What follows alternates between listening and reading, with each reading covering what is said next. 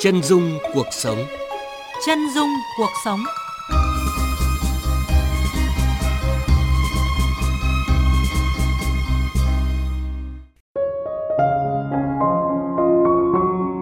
Thưa quý vị và các bạn, ngoài công việc chuyên môn hàng ngày là phục vụ khám chữa bệnh cho người dân, tại nhiều bệnh viện lớn, từ lâu đã có những nhân viên y tế thầm lặng thực hiện công việc vận động gia đình của bệnh nhân chết não đồng ý hiến mô tạng của người thân, góp phần cứu giúp những người bệnh suy đa tạng đang chờ đợi mòn mỏi nguồn tạng ghép để kéo dài sự sống. 10 năm về trước, cứ khi có một điện thoại của đồng nghiệp, của bệnh nhân hoặc tôi nghe có thông tin là tôi đều đi hết và khi mà mình đi đến đấy để mình đi xin mô tạng thì nó chả có cái giờ nào cả. Sáng, trưa, chiều, tối 1 2 giờ đêm. Và cũng phải nói thật là hai năm đầu tiên tôi nhớ năm 2013 14 gì mà tôi đi nhiều quá. Chồng tôi cứ bảo thế này thì làm sao mà ở được với nhau. Nhưng mà cũng phải nói thật là bây giờ chồng tôi chưa bỏ. Chính những cái người họ đang có người thân, đang bị bệnh nặng như vậy, người ta đang lúc đau buồn rất là nhiều, mà mình tự nhiên cái mình vô mình hỏi cái chuyện mà người ta hiến tạng thì mọi người nói là coi chừng là bị ăn bụp tay mà thật tình là đó là một cái gánh nặng khi mà chúng tôi à, tham gia trong những thành viên thực hiện như vậy. Với công việc này tôi sẽ luôn luôn theo đuổi nó, như là một à, công việc thứ hai và cũng là một niềm vui, là niềm hạnh phúc của tôi khi đem lại món quà của sự sống à, cho những người mà không may bị mắc bệnh hiểm nghèo. Chương trình Chân dung cuộc sống hôm nay sẽ kể về công việc thầm lặng của những người tư vấn, vận động hiến mô tạng, kết nối sự sống. Chân dung cuộc sống những góc nhìn chân thực và nhân văn về những tập thể cá nhân đang từng ngày từng giờ cống hiến trí và lực, góp phần làm cho cuộc sống của chúng ta tốt đẹp hơn. Nghe chương trình Chân dung cuộc sống trên kênh Thời sự VV1 của Đài Tiếng Nói Việt Nam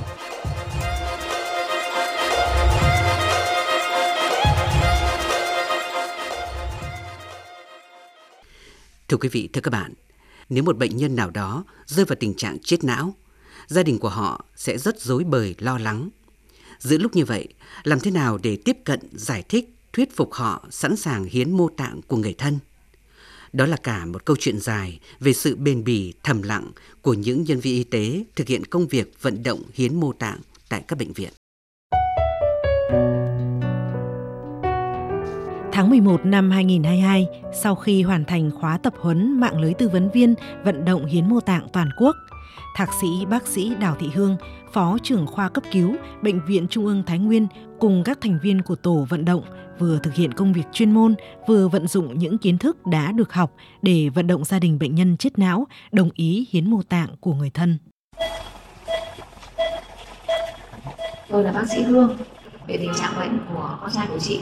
trước mắt về kiến thức y khoa tôi thành thật là chia sẻ với chị. Đây là cháu rất nặng cũng đang trong tình trạng chết não có thể tử vong bất cứ lúc nào. Mong gia đình chuẩn bị sẵn tinh thần. Ừ, thế bác sĩ cho tôi hỏi là cụ thể chết não là như nào? Tôi cũng xin phép được trả lời với chị là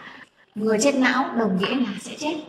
Trường hợp gần đây nhất mà thạc sĩ bác sĩ Đào Thị Hương tiếp cận vận động là gia đình bệnh nhân Nguyễn Thành Trung, 25 tuổi, ở xã Khe Mo, huyện Đồng Hỷ, tỉnh Thái Nguyên, bị tai nạn giao thông đi xe máy, tự ngã. Khi thấy người bệnh này có những dấu hiệu rơi vào tình trạng chết não, bác sĩ Hương đã tư vấn gia đình chuyển lên Bệnh viện Hữu nghị Việt Đức ở Hà Nội để còn nước còn tát và nếu không may người bệnh chết não thì vẫn kịp thực hiện nghĩa cử cao đẹp là hiến tạng cứu người. Tôi tên là Nguyễn Xuân Khu ở xóm Khe Mo 2, xã Khe Mo, huyện Đồng Hỷ, tỉnh Thái Nguyên. Thì con trai tôi là cháu Nguyễn Thành Trung. Thì trên đường đi về nhà lúc ờ, 11 giờ thì cháu nó đi vào cái điểm đen về giao thông hay xảy ra tai nạn. Thôi thì con mình nó không may rủi ro thì mình đưa cháu về mà chôn hay hỏa táng thì cái duyên để cứu người khác nó không có. Thì tôi cũng nghĩ là để cháu nó còn được tồn tại sang người khác thì con mình chứng tỏ là vẫn còn tồn tại buồn vì không thể tiếp nối sự sống cho bệnh nhân Nguyễn Thành Trung. Nhưng thạc sĩ bác sĩ Đào Thị Hương, phó trưởng khoa cấp cứu Bệnh viện Trung ương Thái Nguyên, thấy gia đình bệnh nhân đã được an ủi phần nào khi nhận được thông tin từ những đồng nghiệp đang làm việc tại Bệnh viện Hữu nghị Việt Đức về việc gia đình bệnh nhân Trung đồng ý hiến tạng của con mình giúp bốn người khác được hồi sinh sự sống. Vậy là những lời giải thích, tuyên truyền, vận động của thạc sĩ bác sĩ Đào Thị Hương không trở nên vô nghĩa. Tôi biết rằng là công việc hàng ngày của một người bác sĩ cấp cứu cũng như là một tư vấn viên vận động hiện mô tạng của tôi càng trở nên ý nghĩa và nhân văn hơn bao giờ hết khi đem lại sự sống, sự hồi sinh cho những người bệnh mà khi mà người ta được hiến tặng bởi những quả tim, lá phổi hay là quả thận của những người bệnh không may mắn bị chết não. Đó thật sự là một món quà vô giá, món quà của sự sống. Đồng hành cùng gia đình bệnh nhân Nguyễn Thành Trung khi chuyển từ Bệnh viện Trung ương Thái Nguyên về Hà Nội, Thạc sĩ Phạm Thị Đào, trưởng đơn vị tư vấn và điều phối ghép tạng thuộc Trung tâm ghép tạng Bệnh viện Hữu nghị Việt Đức đã kết nối để bác sĩ giải thích cho gia đình người bệnh hiểu rõ thế nào là chết não và khơi dậy nghĩa cử cao đẹp, cho đi là còn mãi khi hiến mô tạng cái trường hợp hôm vừa rồi mà hiến tặng mô tạng thì đấy cũng là những cái mà một cái bước đầu để cho một cái mạng lưới khi chúng ta đã có cái hoạt động mạng lưới phối hợp rất là tốt. Bác sĩ hương tham gia trong cái mạng lưới của chúng tôi. Sau đó thì vì bạn hương, bạn cũng đã chia sẻ được đối với cả bệnh viện trung ương thái nguyên. Và khi mà bạn đang công tác tại hà nội thì chính anh trưởng khoa đó, anh ấy cũng đã phát hiện ra có một cái ca tiềm năng như vậy. Và anh ấy cũng đã báo về những cái mạng lưới. Và chính vì thế mà chúng tôi đã phối hợp thì họ cũng mong muốn là nếu không được nữa thì họ cũng vẫn muốn chuyển lên Việt Đức để họ tìm cái cơ hội cuối cùng. Còn nếu tìm lên cơ hội cuối cùng không được nữa thì họ sẽ hiến tặng mô tạng. Và chính vì có cái mạng lưới đó thì chúng tôi cũng đã phối hợp với họ. Và việc đầu tiên là rất là tốt cho người bệnh. Cái thứ hai nữa là để cho họ có những cái lòng tin tuyệt đối, để cho họ cũng sẵn sàng để giao những cái người con của họ cho chúng tôi. Thưa quý vị và các bạn, Bệnh viện Hữu nghị Việt Đức là đơn vị dẫn đầu cả nước về thực hiện các ca ghép tạng và đã vận động được hơn 100 trường hợp chết não hiến tạng trong số gần 160 trường hợp trên toàn quốc. Gắn bó với công việc tư vấn, vận động hiến tạng từ khi Trung tâm ghép tạng của Bệnh viện Hữu nghị Việt Đức được thành lập, Thạc sĩ Phạm Thị Đào, trưởng đơn vị tư vấn và điều phối ghép tạng, có những đóng góp không nhỏ khi là người vận động được nhiều trường hợp nhất cả nước hiện nay. Chúng ta cùng đến với cuộc trao đổi với Thạc sĩ Phạm Thị Đào để hiểu rõ hơn về công việc thầm lặng của đội ngũ những người làm công tác tư vấn, vận động hiến mô tạng. Thưa Thạc sĩ Phạm Thị Đào, nhân duyên nào đưa chị đến với công việc vận động những gia đình có người thân chết não hiến mô tạng của người thân và chị đã làm công việc này được mấy năm rồi? Chúng tôi là đã bắt đầu ghép tạng từ người cho chết não từ năm 2010 đến giờ là 14 năm. Thì 13 à, năm tôi đã đi xin mô tạng thì cái nhân duyên cái thời đó là à, giáo sư Nguyễn Tiến Quyết và phó giáo sư Đồng Văn Hệ là những người mà đi đầu trong việc à, ghép và cũng như vận động hiến tạng mô tạng và khi tôi đã làm ở phòng nghiên cứu khoa học thì lúc đó thì tôi cũng thấy rằng là cái đấy cái rất là ý nghĩa và từ lúc nào tôi cũng không biết nữa và tôi cứ bị cuốn hút và tôi đã đi xin tạng từ ngày đó và đến bây giờ là được khoảng 13 năm. Thực hiện công việc này, chị và đồng nghiệp gặp những khó khăn gì và làm thế nào để vượt qua? Uh, trong 13 năm đó thì ừ, nó rất là nhiều những khó khăn có thể nhất là những cái năm đầu tiên ví dụ từ năm 2011 và đến tận năm 2015 16 thì mọi người người ta rất là kỳ thị kể cả một số những cán bộ y tế đồng nghiệp người ta cũng chưa hiểu được cái điều đó. Ví dụ như tôi đến các phòng ban thì người ta rất là khó chịu và người ta không đồng cảm bởi vì thực ra là cái góc nhìn của họ cũng là họ đang cứu bệnh nhân và tôi thì cứ 5 năm đến xin mô tạng thì nó rất là khó chịu đối với người bệnh thì đương nhiên là vô cùng là khó khăn. Là vì họ những cái người mà hiến tạng ở bệnh viện Việt Đức chúng tôi là những người thường người ta đã bị tai nạn là chủ yếu. Nó bệnh lý thì cũng rất là ít chính vì thế mà gia đình họ rất là sốc. Và những cái người mà để có những cái tạng tốt thì luôn luôn là những người là trụ cột trong gia đình. Đó cho nên cái đó họ rất là sốc. Và khi mà tiếp cận họ thì họ sẽ có rất là nhiều họ sẽ uh, diễn biến theo cái tâm lý của họ là theo cảm xúc thực ra đối với cả những cái trường hợp mà hiến tặng mô tạng thì từ khi mà tôi đã tham gia 13 năm thì tôi thấy lúc nào cũng là khó khăn, kể cả đến bây giờ vẫn khó khăn. Nhưng mà cái bây giờ thuận lợi hơn là gì? Là được xã hội và được nhân viên y tế, đồng nghiệp ủng hộ hơn và hiểu hơn. Chứ còn đối với thân nhân gia đình người hiến tặng mô tạng thì tôi thấy chưa bao giờ là không khó khăn trong quá trình vận động người chết não hiến tạng có câu chuyện nào cảm động mà khiến chị nhớ mãi? Thực ra là đối với cả tất cả những bệnh nhân mà hiến tặng mô tạng đến bây giờ mà trong 13 năm đó thì tôi cũng tiếp cận khoảng 7 8 9 nghìn gia đình gì tôi không nhớ nữa. Bắc Trung Nam đều có cả. Nhưng để mà ấn tượng thì mỗi một trường hợp là một ấn tượng khác nhau. Và mỗi một gia đình, một hoàn cảnh là một câu chuyện khác nhau. Và câu chuyện nào cũng mang đến rất nhiều những cái xúc động tôi lại kể có 3 trường hợp. Hai trường hợp là khi mà rất là khó khăn thì họ lại cho. Và có một trường hợp nữa là họ cũng cho nhưng không thể lấy được. Thì có một trường hợp là chú này thì là vợ chú đã bị bệnh tim và mất. Sau đó chú chỉ còn có một người con trai một người con gái. Thế thì khi mà con chú bị tai nạn thì tôi đã là người vận động chú và chú đồng ý để hiến tặng mô tạng cho con nhưng mà cái người con gái đó và họ hàng không đồng ý cho hiến tặng mô tạng. Và khi mà đi lên bàn mổ rồi, tất cả các ekip đã chuẩn bị lên bàn chỉ chờ có phẫu thuật là rạch da ra để hiến tặng mô tạng thôi. Thì ngay lập tức là mọi người nhốt chú vào trong cái khách sạn gì đó. Và trong khi chú ở trong khách sạn thì chú vẫn gọi điện cho tôi. Chú vẫn muốn hiến tặng đào ạ. Nhưng bây giờ mọi người rốt chú ở cái khách sạn này cháu ra đón chú đi để chú đồng ý để hiến thế nhưng mà lúc đó thì tôi hỏi, thế chú ở khách sạn nào? Và chú cũng không biết là vì mọi người bắt chú rốt chú trong đó rồi. Cứ ra đây đi và sau đó độ 5 phút thì chúng tôi không còn tín hiệu của chú ấy nữa và tôi cũng không biết chú đâu và tôi cũng đã báo cáo lại với ban lãnh đạo và sau đó cuộc đó là hôm đó là chúng tôi phải dừng lại. Tôi cũng ấn tượng có một trường hợp vì em rất là hiếu đạo với cả bố em ý thì em ấy đã đến đây phòng tôi và em mới ngồi sụp xuống đây. Em lạy chị, em xin chị, làm sao chị xin được cho bố em quả tim chứ không bố em sắp chết rồi. Thế thì tôi cũng có nói là uh, em có làm gì thì làm cũng vậy thôi tại vì chị cũng khi biết trường hợp nào thì chị cũng xin tối đa rồi còn cái này phải tùy duyên. Thế thì uh, em ấy cũng rất là vật vã thì tôi cũng có nói là thế nhà em theo đạo nào thì em bảo nhà em theo đạo thiên chúa. Thì tôi cũng có nói là thôi em ra cầu nguyện ở ngay chỗ nhà thờ đi còn tất cả những cái gì tốt nhất và những cái gì vận động thì đối với chị không phải bố em mà là có trường hợp nào chị cũng sẽ xin hết khả năng rồi nhưng phải tùy thuộc. Và rất là nhiệm màu và sau hai ngày thì bố em được ghép. Xin cảm ơn thạc sĩ Phạm Thị Đào, trưởng đơn vị tư vấn và điều phối ghép tạng thuộc Trung tâm ghép tạng Bệnh viện Hữu nghị Việt Đức. Thưa quý vị, thưa các bạn, đã làm việc 10 năm tại đơn vị điều phối ghép các bộ phận cơ thể người thuộc bệnh viện Trợ Rẫy thành phố Hồ Chí Minh. Thời gian qua, tiến sĩ bác sĩ Dư Thị Ngọc Thu và tổ tư vấn cũng có những thành tích đáng ghi nhận trong việc vận động hiến mô tạng. Ngoài việc vận động được hơn 30 trường hợp chết não hiến tạng và hơn 10 trường hợp ngừng tim hiến mô, đơn vị điều phối ghép các bộ phận cơ thể người thuộc Bệnh viện Trợ Rẫy còn tuyên truyền và tư vấn cho hơn 46.000 trường hợp đăng ký hiến mô tạng nếu qua đời. Sau đây, chúng ta cùng nghe những chia sẻ của tiến sĩ bác sĩ Dư Thị Ngọc Thu về công việc thầm lặng này. Những cái năm đầu tiên tại đơn vị tụi tôi làm hình thành năm 2014 thôi, cuối năm. Trước đó năm 2008 thì tụi tôi có thực hiện một cái đề tài nghiên cứu ghép tạng từ cái người hiến mà chết não thì khi đó thật tình á, là mọi người ai cũng sợ hết á. À, người ta đang lúc đau buồn rất là nhiều mà mình tự nhiên cái mình vô mình hỏi cái chuyện mà người ta hiến tạng. Thì á, mọi người nói là coi chừng là à, bị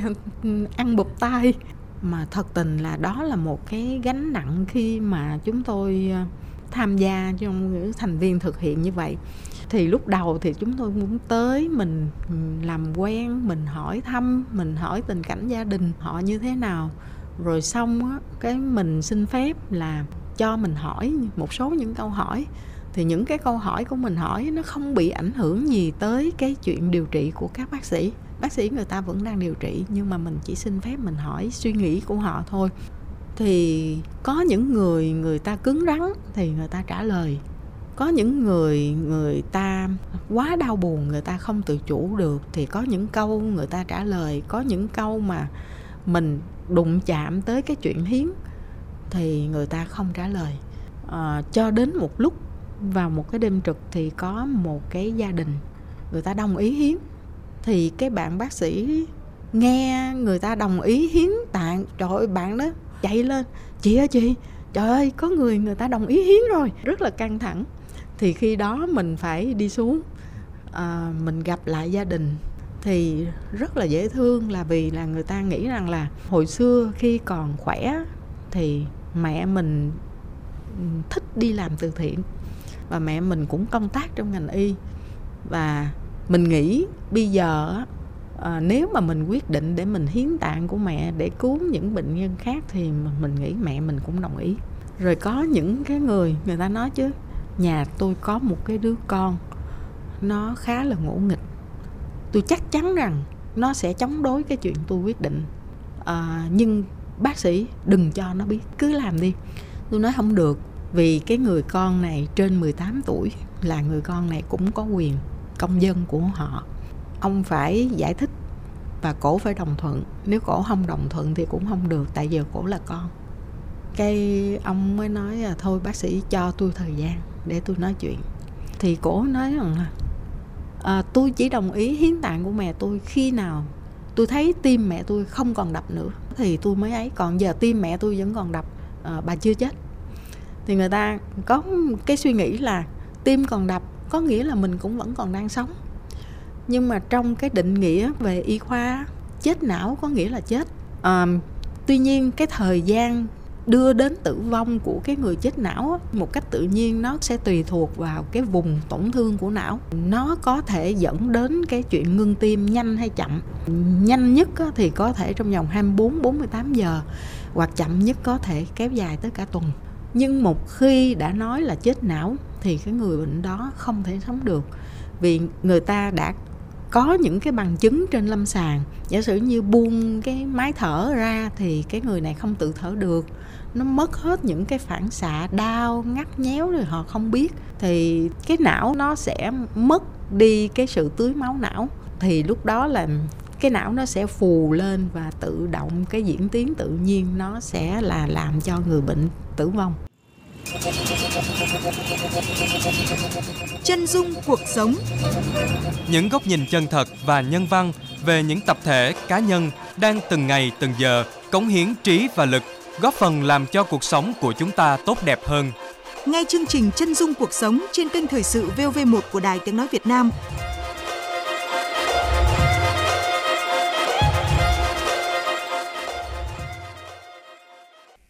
Thưa quý vị và các bạn, hiện nay cả nước có gần 600 hội viên của Hội vận động hiến mô bộ phận cơ thể người, trong đó có nhiều nhân viên y tế đang làm việc tại các bệnh viện. Để có được những ca ghép tạng từ người cho chết não, ngoài công sức của ekip thầy thuốc lấy ghép mô tạng, không thể không kể đến những đóng góp của tổ tư vấn vận động hiến mô tạng.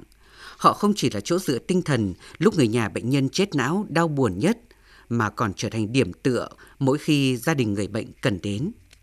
Mỗi trường hợp đồng ý hiến tạng và sau mỗi ca ghép là những câu chuyện nhân văn lan tỏa những giá trị tốt đẹp của cuộc sống. Sinh năm 1987, tốt nghiệp Đại học Y Thái Nguyên. Năm 2015, bác sĩ Giảng A Sang về công tác tại Bệnh viện Đa khoa thị xã Sapa. Mấy năm sau đó, Sang được lãnh đạo bệnh viện cử xuống Hà Nội tiếp nhận kỹ thuật chạy thận nhân tạo do các thầy thuốc của Bệnh viện Bạch Mai chuyển giao – Cuối năm 2019, Giàng A Sang là bác sĩ duy nhất chuyên ngành thận nhân tạo ở Bệnh viện Đa khoa thị xã Sapa, tỉnh Lào Cai, nên được giao nhiệm vụ phụ trách đơn vị này. Năm 2020, không may mắn, bác sĩ Sang phát hiện mình cũng bị suy thận và trở thành bệnh nhân của khoa thận nhân tạo Bệnh viện Đa khoa tỉnh Lào Cai. Tôi phát hiện suy thận trong một lần tôi đi trực 30 tháng 4 xong gì, sáng hôm sau thấy người nó phù phù thì tôi đi kiểm tra thì có thấy cái kết quả xét nghiệm là trong đó có cả hội chấn thận hư kèm theo suy thận giai đoạn 3 rồi. Rơi vào hoàn cảnh chớ trêu, bác sĩ khoa thận nhân tạo phải chạy thận nên vào các ngày thứ hai, thứ tư và thứ sáu hàng tuần, bác sĩ Sang trực tiếp điều trị lọc máu cho các bệnh nhân suy thận mãn tại bệnh viện đa khoa thị xã Sapa. Nhưng ngày thứ ba, thứ năm và thứ bảy hàng tuần, anh lại lên bệnh viện đa khoa tỉnh Lào Cai để lọc máu vì theo quy định, bác sĩ chạy thận không được đưa ra chỉ định lọc máu cho mình. Bác sĩ Phạm Lê Trung, Giám đốc Bệnh viện Đa khoa thị xã Sapa cho biết, cũng nhờ những đồng nghiệp tại Bệnh viện Hữu nghị Việt Đức, bác sĩ Sang đã được ghép thận vào tháng 9 năm 2022. Ờ, bệnh viện đa khoa thị xã Ba chúng tôi cũng đã kết hợp với công đoàn ngành y tế Lào Cai cũng mong muốn là tìm được cái nguồn thận để ghép cho bác sĩ Sang và cũng rất may mắn cho đến năm 2022 thì được sự hỗ trợ giúp đỡ của các thầy ở trung tâm điều phối tạng quốc gia à, thì các thầy đã hỗ trợ và tìm được cái nguồn thận của bệnh nhân chết não hiến tặng. Gia cảnh bác sĩ Sang khó khăn, vợ làm ruộng, hai con còn nhỏ, trong khi kinh phí của ca ghép thận khá lớn. Thường cảm trước hoàn cảnh của người đồng nghiệp vùng cao, tiến sĩ Nguyễn Hoàng Phúc, Phó Giám đốc Trung tâm Điều phối Quốc gia về ghép bộ phận cơ thể người, không chỉ cùng các đồng nghiệp tham gia vận động để có nguồn tạng hiến, mà còn kết nối với nhà hảo tâm ủng hộ kinh phí để thực hiện ca ghép thận cho bác sĩ Sang. Tiến sĩ Nguyễn Hoàng Phúc cho biết, Đây là công việc mà đội ngũ những người tham gia vận động hiến mô tạng thường xuyên làm vì những người bệnh nghèo. Cả ngành y tế Lào Cai thì hỗ trợ được cho Sang được khoảng tầm 300 triệu, mà bây giờ còn thiếu 250 triệu nữa. Thì lúc đó rất là khẩn cấp. Hoàn cảnh thì đúng là anh em ở vùng sâu vùng xa thực sự là khó khăn thật. Ngay lúc đấy thì à, có một anh bạn bên khoa thần tiết niệu đang ngồi uống nước với tôi thì tôi có trao đổi với à, bác sĩ Sơn phó trưởng khoa thì kể câu chuyện đấy thì hỏi Sơn xem có cái kênh nào hỗ trợ được cái nhà tài trợ nào không thì à, Sơn cũng rất là nhanh chóng gọi điện cho một người anh và sau đó thì người anh đấy đã ngay lập tức thì ủng hộ cho sang à, 50 triệu thì à, sau đó thì tôi có gọi người thân của tôi trong Sài Gòn và tôi cũng nói à, có thể hỗ trợ được cho bác sĩ Sang hay không, bởi vì đây là một trường hợp rất là đặc biệt, hoàn cảnh khó khăn và bác sĩ vùng, sâu vùng xa thế thì người thân của tôi có nói đến để cố gắng và cuối ngày hôm đó đã hỗ trợ tròn vẹn số tiền còn lại là 200 triệu. Chia sẻ câu chuyện từ chính cuộc đời mình, bác sĩ Sang đã trở thành tuyên truyền viên vận động người dân đăng ký hiến mô tạng sau khi qua đời. Đó cũng là cách để bác sĩ Sang trả ơn cuộc đời, tri ân tổ tư vấn vận động hiến tạng và những người đồng nghiệp đã ghép thận cho mình. Thưa quý vị, thưa các bạn, từ những đóng góp tích cực của các thành viên tổ tư vấn vận động hiến mô tạng tại các bệnh viện lớn, Trung tâm Điều phối Quốc gia về ghép bộ phận cơ thể người và Hội vận động hiến mô bộ phận cơ thể người Việt Nam đang đẩy mạnh thành lập các tri hội và phát triển mạng lưới tư vấn viên vận động hiến tạng tại các bệnh viện. Phó giáo sư tiến sĩ Nguyễn Thị Kim Tiến, nguyên Bộ trưởng Bộ Y tế, Chủ tịch Hội vận động hiến mô bộ phận cơ thể người Việt Nam cho biết – các hội viên ở bệnh viện là lực lượng rất quan trọng trong việc giải thích vận động những gia đình có người thân rơi vào tình trạng chết não đồng ý hiến tạng. Thành lập việc tri hội đó là rất có ý nghĩa để mà có một tập thể các cái cán bộ vừa là có kiến thức về tâm lý, kỹ năng truyền thông và vừa có kỹ năng về chẩn đoán và các vấn đề về tiên lượng của những cái bệnh nhân mà có tiềm năng chết não và chắc chắn là cũng phải ra đi để mà cũng vận động người nhà và đồng thời cũng góp phần lan tỏa trong cái cộng đồng rằng cho đi là còn mãi, không thì chúng ta cũng sẽ rất lãng phí và phần nào cũng có lỗi à, để mà những cái nguồn tạng chết não đó cũng trở thành cát bụi. Mà trong khi đó thì sự sống của rất nhiều người rất cần các cái tạng đó để hiểu rõ hơn về sự đóng góp của những thầy thuốc làm công tác vận động hiến mô tạng, chúng ta cùng đến với cuộc trao đổi với Phó Giáo sư Tiến sĩ Đồng Văn Hệ, Phó Giám đốc Bệnh viện Hữu nghị Việt Đức, Giám đốc Trung tâm Điều phối Quốc gia về ghép bộ phận cơ thể người. Thưa Phó Giáo sư Tiến sĩ Đồng Văn Hệ, ông đánh giá như thế nào về vai trò của tổ tư vấn tại các bệnh viện à, trong việc vận động hiến mô tạng từ người cho chết não? Đội ngũ này là một trong những cái thành phần rất là quan trọng bởi vì dù người chết não có đồng ý hiến từ trước, có thẻ hiến hay là đồng ý từ trước, dù là gia đình người chết não mà có mong muốn hiến hay là cũng có xu hướng là đồng ý hiến.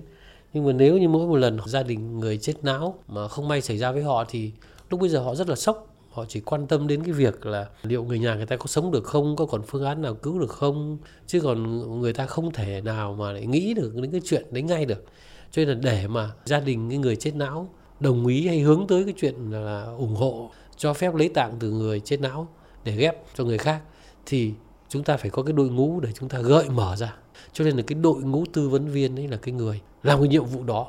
là phải tiếp cận gia đình người chết não, phải gặp gỡ họ, phải hỏi, phải tư vấn, phải xem tâm tư của họ,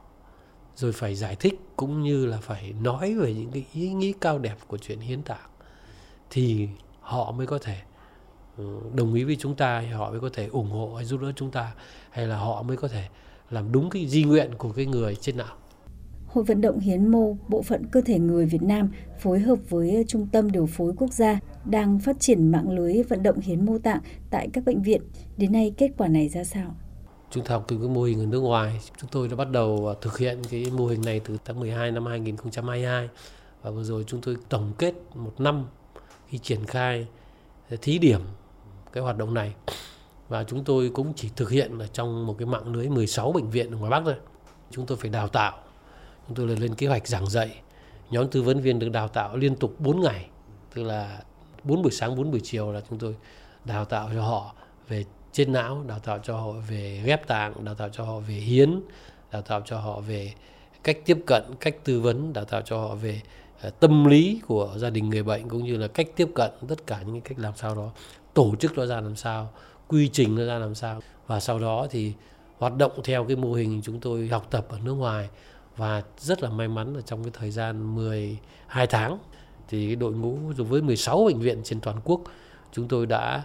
ờ, thuyết phục được 33 gia đình người bệnh đồng ý hiến tạng, những người chết não hiến tạng. Chúng ta thấy là con số 16 bệnh viện trong vòng một năm mới có 33 người thì chúng thấy nó có vẻ hơi ít. Nhưng mà nếu chúng ta so sánh với 466 bệnh viện trên toàn quốc cùng với quy mô cùng với cái tính chất tương tự như 16 bệnh viện chúng tôi thiết lập thì 16 bệnh viện của chúng tôi triển khai cái phương án này có 33 người đồng ý trong khi đó hơn 400 bệnh viện khác thì chỉ có hai trường hợp đồng ý Thời gian tới, à, hoạt động của Trung tâm Điều phối Quốc gia à, sẽ tập trung vào những hoạt động gì để việc vận động hiến mô tạng đối với những trường hợp chết não đạt hiệu quả cao hơn thưa ông? Vì chúng tôi đã thành công khi chúng tôi đã thực hiện mô hình 16 bệnh viện trong mạng lưới gọi thí điểm ấy, thì chúng tôi tiếp tục cái công việc đấy bằng cách chúng tôi đào tạo thêm, mở rộng cái mạng lưới vào miền Nam và miền Trung và miền Bắc. Như vậy đến nay là chúng tôi đã đào tạo được cho 23 bệnh viện ở ngoài Bắc 15 bệnh viện ở miền Trung và 20 bệnh viện ở miền Nam. Và với những hoạt động thời gian vừa qua, với cái sự à, năng động Ờ, rất là quyết liệt, cũng làm rất là tốt và đúng cách làm ờ, của chị Nguyễn Thị Kim Tuyến, nguyên là bộ trưởng Bộ Y tế và hiện nay làm chủ tịch cái hội vận động hiến mô tạng Việt Nam ấy. Thì nó lan tỏa được cho cộng đồng rất nhiều. Cái số lượng người đăng ký hiến mô tạng tăng lên. Thế cho nên là tôi tin chắc rằng cái mạng lưới tới đây là sẽ hoạt động tốt hơn, hiệu quả hơn và chắc chắn cái số lượng cái người ờ, chết não hiến mô tạng sẽ tăng lên. À, xin cảm ơn Phó Giáo sư Tiến sĩ Đồng Văn Hệ, Phó Giám đốc Bệnh viện Hữu nghị Việt Đức, Giám đốc Trung tâm Điều phối Quốc gia về ghép bộ phận cơ thể người. Quý vị và các bạn thân mến, sau hơn 30 năm kể từ ca ghép thận đầu tiên, Việt Nam đã ghép thành công khoảng 7.000 ca. Tuy nhiên, 95% số ca ghép tạng ở nước ta được tiến hành từ người cho sống. Chỉ có 5% ca ghép từ người cho chết não. Điều này đi ngược với xu thế của thế giới khi tại các nước phát triển đa phần nguồn tạng ghép là từ người cho chết não. Quan niệm chết phải toàn thây ở nước ta còn khá nặng nề là rào cản lớn nhất của công tác vận động hiến mô tạng hiện nay. Vượt qua những khó khăn đó, tổ tư vấn vận động hiến mô tạng cũng như các thầy thuốc ghép tạng đã và đang miệt mài kết nối sự sống. 160 trường hợp chết não hiến tạng trong những năm qua tuy chưa phải là nhiều, nhưng là sự cố gắng của những thầy thuốc làm trong lĩnh vực này khi mà hành lang pháp lý còn chưa đầy đủ và mạng lưới tư vấn vận động hiến mô tạng còn chưa phát triển rộng rãi. Áo trắng tinh khôi, chúng tôi mang cho đời những niềm vui, những hy vọng về sự sống và tình yêu con người nơi đây. Niềm tin rực cháy ân cần bên em. Chúng tôi chăm lo từng giấc mơ nhỏ.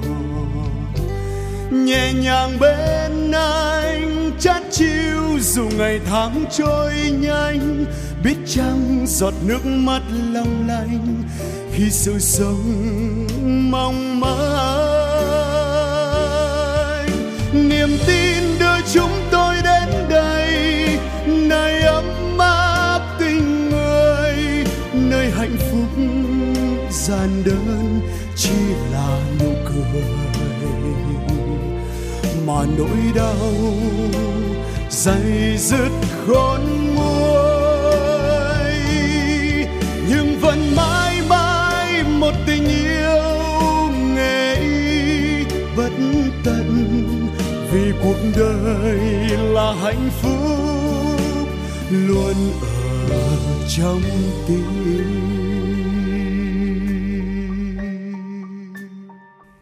Đến đây, thời lượng của chương trình Chân dung cuộc sống đã hết.